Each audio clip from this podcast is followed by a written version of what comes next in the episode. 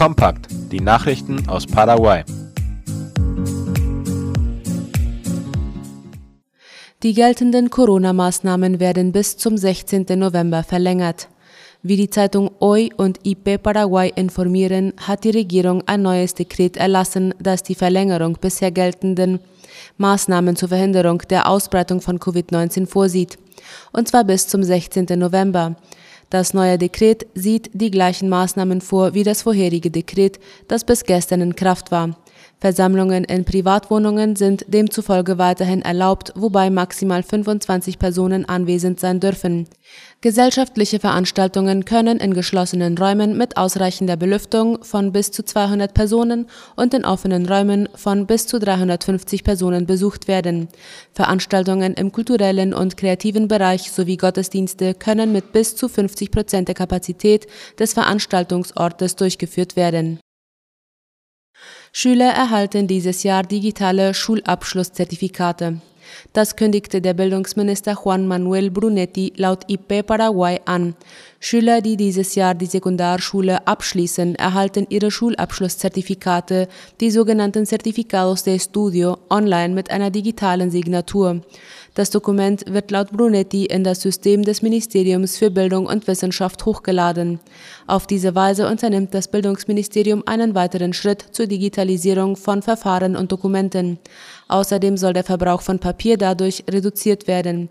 Brunetti wies darauf hin, dass die Jugendlichen ihr MEC-Studienzertifikat auch über ein Mobiltelefon abrufen werden können. Im Regionalkrankenhaus von Pedro Juan Caballero ist ein Operationsmarathon durchgeführt worden. Darüber berichtet die staatliche Nachrichtenagentur IP Paraguay.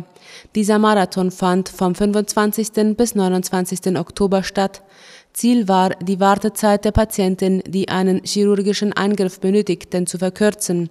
Einige hätten sonst bis Februar 2022 warten müssen, um einen Operationstermin zu bekommen, heißt es. Bei 37 Patienten wurde eine Gallenblasenentfernung und bei 10 Patienten eine Leistenbruchoperation durchgeführt. Mehr als 240.000 Kinder haben die Schule abgebrochen, um stattdessen Geld zu verdienen. Das geht laut La Nación aus einem Bericht der Organisation Juntos por la Educación hervor. Gesprochen wird hier von Schülern ab zwölf Jahren, die wegen der Corona-Pandemie die Schule ausgesetzt haben, um arbeiten zu gehen und etwas Geld nach Hause zu bringen. Die Organisation Juntos por la Educación fordert nun die Regierung auf, Stipendienprogramme für Schüler und Studenten zu schaffen, die von der Pandemie wirtschaftlich betroffen sind, damit sie ihren Schul- und Universitätsabschluss machen können. Das Neueste aus aller Welt. Europäische Union sagt eine Milliarde Euro zum Schutz der Wälder zu.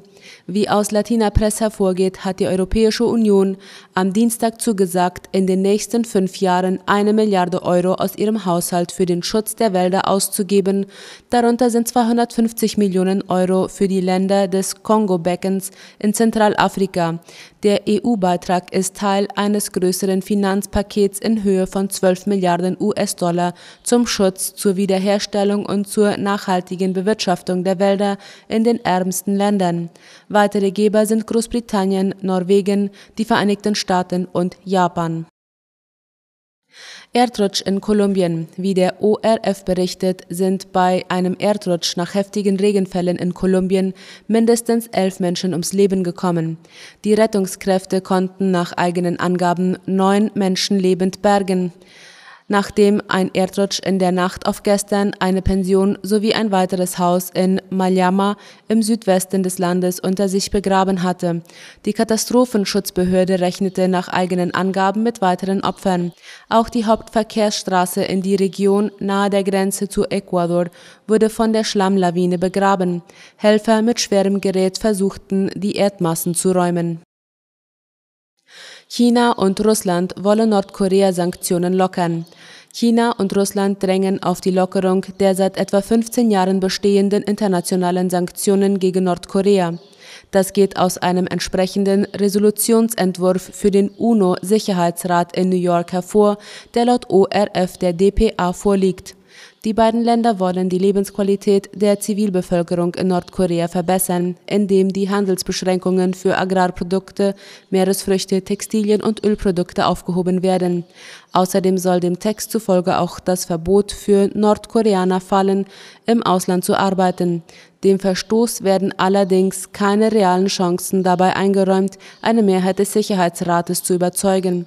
Die Spannungen zwischen den USA und anderen westlichen Staaten in Pyongyang sind nach wie vor hoch. Erst vor wenigen Tagen hatte Nordkorea eine U-Boot-gestützte ballistische Rakete abgefeuert und damit erneut provoziert. Republikaner gewinnen Gouverneurswahl in Virginia. Es wird vermutlich ein knapper Sieg, aber ein bedeutungsvoller. Hochrechnungen der US-Fernsehsender sehen den Kandidaten der Republikaner Glenn Youngkin bei der Gouverneurswahl im US-Bundesstaat Virginia vorn.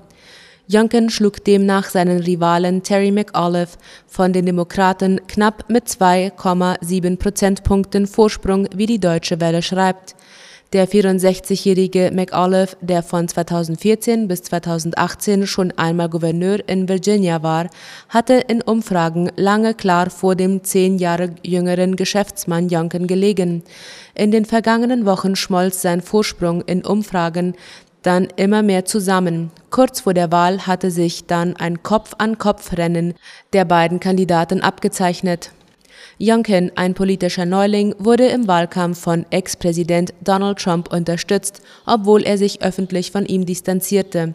Die Niederlage des Demokraten McAuliffe im bislang demokratisch regierten Virginia ist eine schwere Schlappe für die Partei von US-Präsident Joe Biden denn die Abstimmung galt als Votum über seine bisherige Regierungszeit und als Vorschau auf die Kongresswahl im kommenden Jahr, bei der ein Drittel des Senats und das gesamte Repräsentantenhaus neu bestimmt werden